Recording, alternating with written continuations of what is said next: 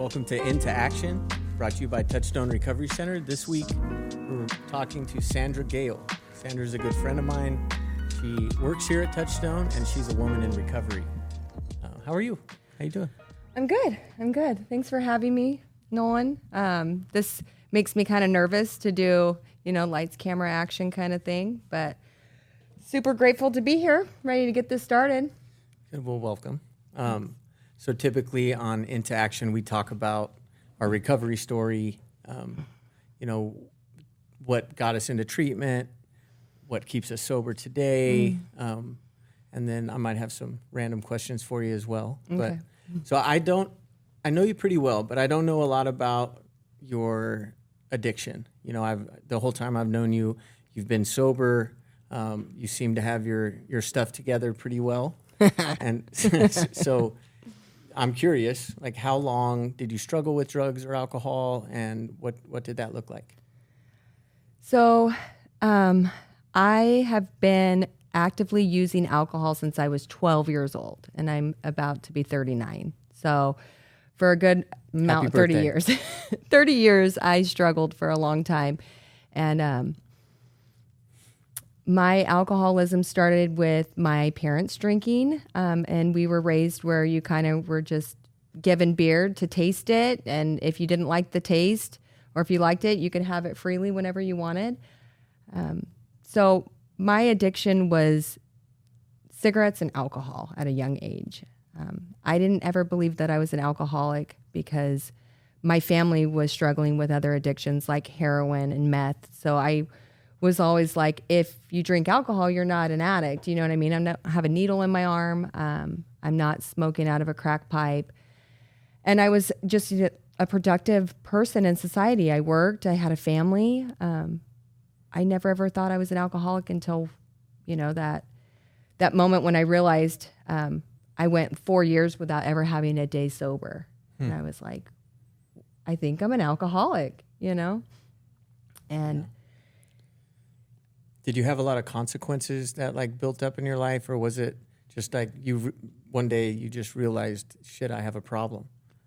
Uh, that's, like, really tough to say, the consequences, because I've been such a tough person. Like, I've had a rough life, a rough childhood, so I've worked really hard for what I've had, so I didn't have consequences for, like, drinking. Like, I remember one time in eighth grade, I came home shit-faced drunk to my parents, um, and I lied about being drunk, and they could smell the vodka on me. Like, I'm in eighth grade, I drank a whole bottle of Absolute vodka, and I was puking my guts out. And I remember lying to my dad, telling him that I was sick, and my consequences was I had to do yard work for two days in the heat. Hmm. So there was no intervention of, like, my child is in eighth grade and came home drunk. Like, my family just brushed it off. And then a week later, you know, I was back to drinking again with my friends. There yeah. was no consequences. Yeah. Even in adulthood, I, I don't, you know, alcohol was easily accessible. I had a job. I could buy my own alcohol. I didn't have to, like, sell my body or steal alcohol. So I didn't think it was ever an issue. Yeah. Yeah. For a lot of us, I know for me, like, the consequences are, are what got insurmountable. Like, I couldn't keep using I couldn't keep drinking because every time I did, I had, like, some severe consequence, whether it was a D U I or going to prison or losing a wife, or, you know, there was always, like, some really bad stuff that came along with using and drinking for me. Um, you didn't have consequences like that. So my consequences were medical. That's what got me clean and sober was gotcha. My health declined really, really bad in the last four years. And I kept going to the hospital and having medical issues. I suffered from, like, chronic migraines, and I didn't know that my body was going through withdrawals mm. um, in and out of the hospital. And um, I think my breaking point was, you know, when my children were involved in having to call nine one one and stuff. And that's when I was having heart issues, and my my primary doctor was like, do you drink alcohol? And I, I lied about my usage. I was like, I only have, like, two beers a day.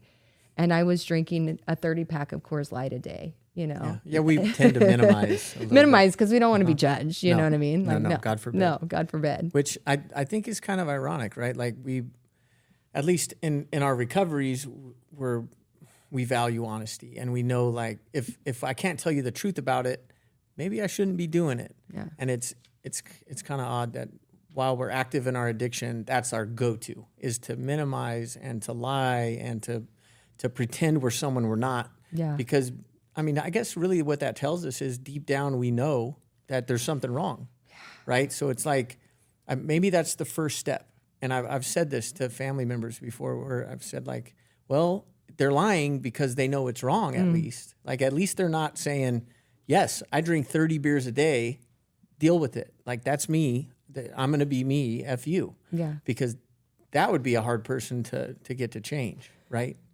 So I, I guess I guess it makes sense that we, we minimize it and we lie. Um, maybe that's the first step in, in like making the change, you know? Yeah, minimizing, because, you know, when you look back, it's like, yeah, I only had like two beers that one night, or I only had two beers. But when COVID hit, you know, the whole society was like, you know, n- there's going to be no alcohol, no groceries, no toilet paper. And so I just remember going out and buying every thirty pack of Coors Light that every C V S had, thinking that I wasn't going to have alcohol. Wow. And um, I, I remember we bought like, I want to say like twenty, thirty packs, and they were gone within six days. Gee. Yeah. That's a lot of beer. Yeah. Um, I think that's when I realized, I was like, wow, okay, how how am I going to survive if I don't have alcohol while we're quarantined in this house? Yeah. And um, that's...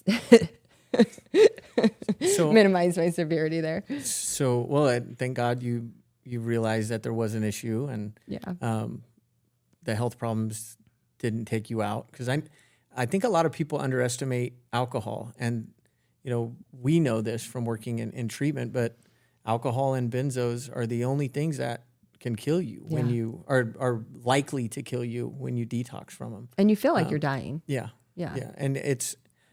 I underestimated it because I, I never had I never drank on a daily basis, really, um, at least that I can remember, because I would black out when I would drink. But I usually didn't drink on a daily basis, so I, I never went through the alcohol detox. But like seeing it firsthand, working in treatment, it's it's severe, and it's it's one of the hardest things, if not the hardest drug to stop using, because it's socially acceptable. Mm-hmm. Everyone does it. Like it, weddings, funerals, football games, barbecues, people drink. That's mm-hmm. what we do in America. And it's it's hard to get away from it. Yeah. And so until you're like really solid in your recovery, it's it's hard to, to stop drinking, because you drive by a liquor store every two blocks in Fresno. It's on every social media platform too. Yeah. You know what I mean? It's it's everywhere. And then family, that they drink too. You yeah. know, just because you're you're not drinking, then they question you. Well, why aren't you drinking? You yeah. know, you have to, you know, in your addiction, I've tried a few times where I would, I would go on like a dry run where I would like, okay, I'm not going to drink for thirty days, but then I would pick up another habit. You know what I mean? Um, sure. I wouldn't, I would drink non-alcoholic beers, you know, but I still developed that habit of having something to be in that social environment with, you know, like yeah. family functions and stuff, going yeah. to the beach or getting off of work and having something to wind down with. You know what I mean? It was, it was really hard to accept that alcohol was my drug of choice, you know, because most people, you know, it's everywhere. It's yeah. everywhere. And you touched on it just now. Like if you don't drink, you have to explain that to people, mm-hmm. you know, no thanks, I don't drink, you know, even at a wedding, everyone's drinking champagne. I'll take apple juice or cider or whatever the heck they mm-hmm. give us, right? But if you don't use heroin, you don't have to explain that. Like nobody says, well, why don't you use some heroin today? Yeah. Come on, get with it. Yeah. You know, but alcohol, you got you have to justify it. You have to say, and it, it's humbling. It's a humbling thing to, it was hard at first, at least for me. I don't know if it was like that for you. To find but, the courage to actually yeah. say like, you know, no, I don't drink. I struggle with, you know, um, alcohol. That was really, really hard for me and my family to accept. You know, yeah. at the time when I got clean and sober, I was married and I had two young kids, you know, and they didn't know what that was. They thought it's okay for mommy to have a few beers. They didn't see me as being a complete mess. You know mm-hmm. what I mean? I was sleeping all day. I was not working. I couldn't get out of bed. I was in and out of the hospital. And I wasn't a belligerent drunk. I wasn't a blackout. I just drank just to stay living. If I didn't drink, I was I was dying. I yeah. felt like I was crawling out of my skin. Yeah. So it was really hard for my family to accept that, you know. Yeah. Yeah. It's it's. I guess it, it takes a while, and it took a long time for me to to know that, like, you know, I'm better without it. Mm. And, and and that's a line I'll use if somebody offers me champagne at a wedding or or asks if I want a beer. I I just I'm better without it, and that's one hundred percent true. You know, because I've. I'm assuming a lot, but I, I assume you're better without it. I'm um, much better without right? it. And then, because I know what I was like drinking, yeah. and it, it, it was embarrassing yeah. a lot of times. It, it very embarrassing. It's. I'm very grateful that I'm I'm not there today. You yeah. know what I mean? It's a one so, day at a time. Yeah, definitely. um, so I know you went to treatment at My Time Recovery, I did. Which is our sister facility. We love My Time. Tell me about your treatment experience. So it's really funny. I actually Googled how to get sober in Fresno. I was thinking of that I was going to find a pill that I could buy online that you just take, and that I was just had to be somewhere away for the weekend. Um, and when I Googled how to get sober, um, My Time Recovery populated, a, a few other treatment programs populated, but I looked at this picture and it was a fire pit outside and it had chairs around it. And I was like, that seems like a great idea. It's October. It's kind of cold outside. Like, I can go and sit around a fire and just kind of like, you know, self-reflect and have like a wellness retreat. And, um, I did like an online submission, and within like thirty seconds, their admissions team reached out to me, and it went really fast. You know, they asked me questions and they were like, great, you know, we have a bed available. This is our program. Told me about it. And I was like, perfect. You know what I mean? They're like, when would you like to come in? I was like, well, I'm, I would like to come in tomorrow. It was another day. I was like, I'm, I'm just got out of the hospital. I want to um, reflect with my family and stuff. And when I admit, it was the most awkward experience that I've ever done, because I'd never been to treatment. I didn't know what to expect. I, I came to this private residential home in a beautiful neighborhood, and I walked in and there was five other individual strangers that I had no idea who they were or what they were there for. And, um, you know, staff greeted me and they asked me lots of questions, took my vitals. And that's when it hit me like, wow, I'm really sick. Like, I was physically sick. Um, From the alcohol withdrawals? From the alcohol withdrawals. I was on day two of no alcohol. That was the longest that I've ever been without alcohol since, you know, probably about a good two years solid. Mm-hmm. And um, it was scary. You know, they that moment I realized, you know, I wasn't going to see my family. I wasn't going to see m- my husband. I wasn't going to have my phone. Um, my kids, you know, they were getting home from school. My admission was, was at like two o'clock and like, I just was very impulsive because we're addicts, and yeah. I just like threw myself into something that I had no idea what I was getting into. Um, but I think that's where the compassion with, that I give to other people is like, they were just so amazing. They were so loving. My nurse like took care of me. Her name was Lori. She we actually work with her, you know, now, and, you know, answered all these questions and made me comfortable. And I just slept for like three days straight.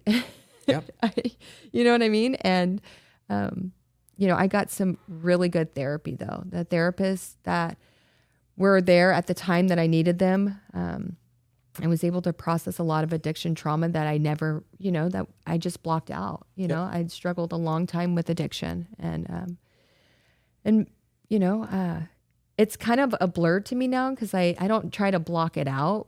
But I just remember the feeling of feeling so safe that... Um, that nothing could happen to me. Like, this is exactly where I was supposed to be. This is where I was supposed to be doing. And that it was the first time that I could be completely selfish. Like, I didn't have to worry about being a mom. I didn't have to worry about being a wife. I didn't have to worry about being an employee. I just had to worry about Sandra and who she was. Yeah. And start the healing process. Yeah. yeah. I, I think that's hard for a lot of us to, to like check out and to realize we need the help. We're the ones we need to concentrate on. Yeah. I mean, we see it all the time where someone will admit into treatment, and then they're worried about everything else, mm-hmm. like except getting better. And that's, um, I think that's a huge, huge roadblock for a lot of people to to get over, is to know that they're no good to their family without sobriety. They're no good to their loved ones, to their job, to their whatever commitments they have if they don't concentrate on themselves and get better. Yeah. You know? And that was one outlook that I had was, if I don't get the help I need right now, I'm not going to be good to any my kids. I'm not going to be a mother. I'm not going to be here on earth. So if I take this small sacrifice, and me going in, I thought I was only going to be there for five days. Little did I know that I was going to do thirty days. But, um, you know, that small sacrifice that my whole family made, you know, we all came together and like my kids were taken care of, um, you know, bills were paid. It was very tight, you know, but when I was finally honest with everybody, I think that's what made us all, you know, really be like, okay, Sandra is really sick. Like Sandra needs this. Like we can all come together and make this happen. And it was the best decision I ever made. You know, I haven't, I've thought about alcohol, you know, I've obsessed about it, but I replayed like that first week and how devastating and how sick and tired I was of suffering that I yeah. don't ever want to go back to that. I know that um, after you got out of treatment, or at least inpatient treatment, you continued with, with outpatient, correct? Yeah. What was that like? Outpatient was... Oh, that's like, do you know that feeling like when you, like you go to your first day of school, okay? The first day of school is terrifying. You're meeting all these new people, but the second day gets better because then you start making these friends. And then like the first week, it's like, you know, like the honeymoon stage, you know what I mean? You make all these new friends. You're a cool new kid, you, Sandra. And you're like, and you're a new person. You're not the person you were thirty days prior. You're not the person you were yesterday. And you keep growing into this new individual who is getting all these like really cool communication and coping skills. And like, you're just on this like pink cloud and you feel great. And, but you're feeling these feelings that you've never felt before, which is terrifying because yeah. then you're like, what, what is this? I don't like this. It's kind of like the Grinch when he gets like his heart starts beating, you know mm-hmm. what I mean? Um, my outpatient experience was probably the funnest thing that I've ever done in my life. And that's, I've done a lot of fun things, but it was, I met some amazing people, you know what I mean? And, and they're still my friends to this day in my recovery, you know what I mean? Yeah. So it holds a really special part to me. And my time, you know, they, I, you know, I, I got roomed with addicts that I was able to process with and understand their addictions, you know, because mine was alcohol and benzos at the end. And then I would become friends with opiate users and like to understand that. And for me to process because my sister is a heroin addict. So yeah. I was able to understand what their addiction looked like. I never got to understand that with my sister. So that was a healing experience for me. Yeah. And I, and I, I know just from what you've told me, like you're one of the very few that I know that haven't relapsed. It's like, thank God, like from the day you got to my time to th- us sitting here right now, yeah. you have not relapsed. And I, I think that's, that's awesome. Um, I definitely am jealous because like, you know, it, it was a really rough road yeah. for me and, and for most people. And I know it was for you too, but it, I think once you go to treatment and once you like get a taste of what life can be like without drugs or alcohol, like relapsing is, it's really, it's hard on you. And it's, it can be, people view it as a failure and you like you gave up on yourself. And, you know, I, I don't really subscribe to that. I think, um, you know, failures can also be a learning experience. It's yeah. like a lot of times when, when people relapse, it'll keep them out for a long time. They'll, they'll relapse, they'll quit the program, they'll go back out for two or three years and maybe they never make it back. Yeah. Maybe they're lucky and they do. But if, I always encourage people to look at a relapse and use it as a tool and like learn from it. So what went wrong? What emotions were you feeling that made you think that drinking or using was going to fix them? What relationship were you, was bothering you? Maybe you should step away from that one for a little while. Yeah. Um, but yeah, you're, how have you done that? Because well, I want to be able to teach people how right. to never relapse. So before I got clean and sober, I had, you know, relapses. And that's kind of what I go back to, you know what I mean? Because I would go through points in my life where I'm like, I'm going to quit drinking. And I would go, you know, a week or thirty days without drinking. And that feeling, I would relapse, but I wasn't active in recovery. Yeah. Um, you know, right now in my sobriety, what keeps me accountable, um, a big thing is working in treatment. You know what I mean? Like, that's something that I need right now in my life, is working with other addicts and the newcomers and stuff, and going to A A meetings.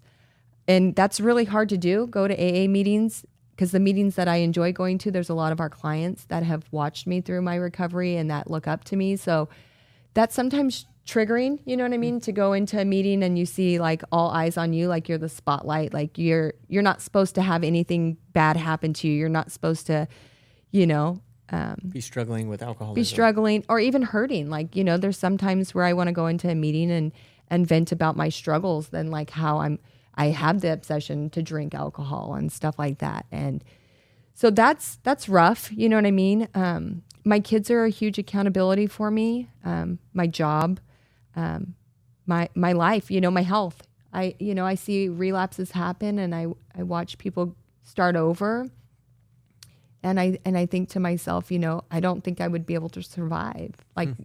physically survive, because I was I was dying. Yeah. So that I don't have relapse in my story today, you know, but it's there, and I know that it's a part of a lot of people's stories, and um, I don't judge on it, you know what I mean? I actually appreciate it, and I have like so much respect for an individual that doesn't, st- that they don't stay out. Like, they call yeah. me and they're like, Sandra, I fucked up, like I drank. And that that love and compassion that we give them, you know, and reminding them that it's okay, you know what I mean? Like, this is part of it, you know what I mean? And this is the tools that we give you, is to reach back out to us and, you know, you did that. Admit that yeah. you fuck up, and, you know, and start over. And it's not starting over. It's just an, it's just a little step that you're taking a different path, and that was all supposed to happen for some reason. You know, it's out of our hands. It's out of, it's not our plan. It's God's plan. So you have a sponsor, you go to meetings. How many, how often do you meet with your sponsor? And then how many meetings you go to on average, like a week? So me and my sponsor, we work together. We try to meet at least every week. We try to talk almost every day or every other day. Um, I go to at least one meeting a week, and I have almost three years of sobriety. I sh- sometimes go to more meetings. Sometimes I will have like a dry spell where I don't go to a meeting for like a month, and I can f- it that affects me big time. You know, I start becoming irritable and discontent. Um, Another thing that I practice is um, like my morning meditation. Like every morning I get up and I write like a gratitude list, um, because, you know, further in your recovery, you start to forget about what it was like to drink and being mm-hmm. a newcomer. And sometimes our life and the things that happen in our recovery become just the normal for us, where we're like irritable, discontent, pissed off about something, or self-pity.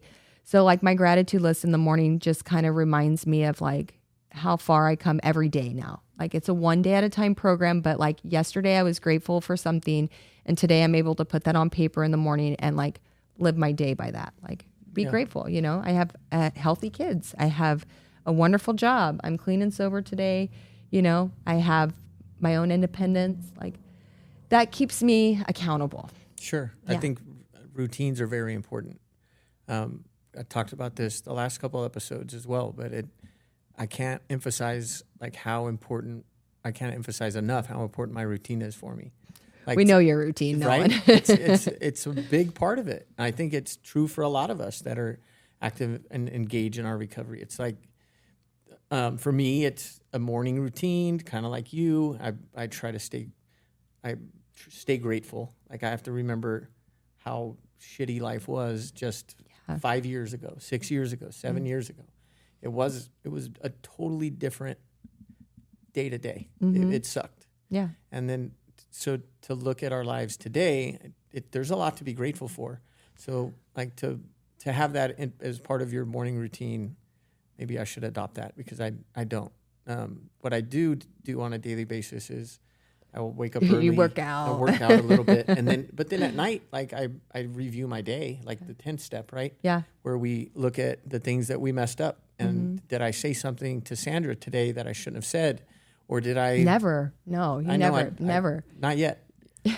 But th- I mean, there, there's always something that yeah. like we, we, we kind of feel we like, self-reflect on it. Yep. Yeah. And then, so to be accountable to that and then to make amends the next day or yeah. right then if you need to. Yeah. It's really important to me. Yeah. Yeah.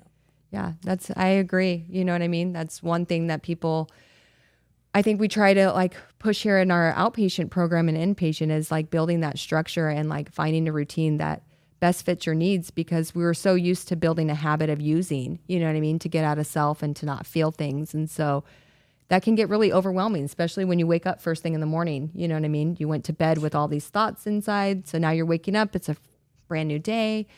And so I just like to reflect and just take that moment where I, I don't look at my phone. I try not to look at my phone. I try not to, you know, have any dist- distractions and just like think of like, oh, it's such a beautiful day, like this pink cloud. You know what I mean? I always go back to when I was an inpatient like that.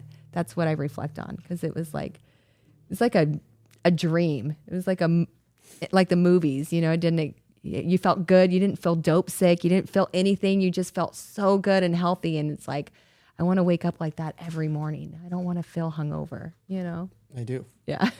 So last question, I promise. Okay. So I know working in admissions is, it's hard. Like, you know, I've done it mm. and I, I know um, it's challenging because most of the time you're talking to people and it's day zero. Like yeah. they're actively using or drinking, or they did last night and they're, they, they're like desperate and they're so sad and they have some type of like emergency on their hands. And so talking to people in that desperate moment, and when they, they're calling and finally like they, they gathered the courage up to call mm. and ask for help, it can be draining. It's, it's hard to do that yeah. day in and day out. So, um, I guess my question is like, how do you, how do you stay amped about it? And then, yeah, how do you cope with it? Because it's, it's a lot of, it's, it's a lot of stress. It is a lot of stress, but life is stressful. You know what I mean? I look back at when I was active in my addiction, you know, the smallest thing stressed me out, you know, the, the dog, you know, digging a hole in the backyard, you know, that would stress me out and overwhelm me so much. So now that I'm able to have coping skills to understand, like, I can't control people, places, and things. And this person right now is struggling. You know what I mean? Like they're struggling. They don't, they're human. We all make mistakes. Whether that's repetitive questions that somebody's asking, or if it's a loved one that is, you know, terrified of what their child or husband is going to go through, um, I put myself in their shoes and just, you know, remind myself like I was, I was there one day. You know what I mean? I am that person. Um, but I look at it as a reward. I think I'm just grateful for everything. So I try not to have a negative thing on anything that happens in life, because negativity kind of um, blocks out the positively positive, yeah. you know? So I just, I do get overwhelmed and I do get stressed, but I take deep breaths. I do a lot of meditation and breath work. And the biggest thing I've learned is just listen, listen to them. Sometimes somebody just wants to just talk and tell you their whole life story, and you just listen and you'd be like, okay, you know, you're, it's going to be okay if you do what's willing. If we, you do what's suggested and you're willing to go into treatment, you can have A, B, and C, and D. Um, but I think, I don't know if I really answered that you very did. well. No, you but, did. Okay. You did. I, I know you're gifted, um, on, you're gifted at admissions because you actually do care and like you want to help people. Do. So we're lucky to have you here at Touchstone. I know since you started working here, I mean, dozens and dozens and dozens and dozens and dozens of people have gotten into treatment and changed their lives. And um, I think they're really lucky to have you as the first person they talk to. Because I know I know you, you talk to them throughout their treatment episode. Mm-hmm. If something's going wrong, a lot of times they'll say, I need to talk to Sandra, you know, because you're you were that first person that took the call and help them get through a really tough time. Yeah. So, yeah, um, yeah, I love you're doing my job. A really good job. I love my job. I love helping people. You know what I mean? I, if it was my way, I would, I would save everybody just how, how I was saved. You know what I mean? Yeah. yeah. Well, thank you for being on Into Action this week. Thanks, Nolan, for yeah, having me. I'm really glad to hang out with you. I'll see you tomorrow at work. No, no, you won't.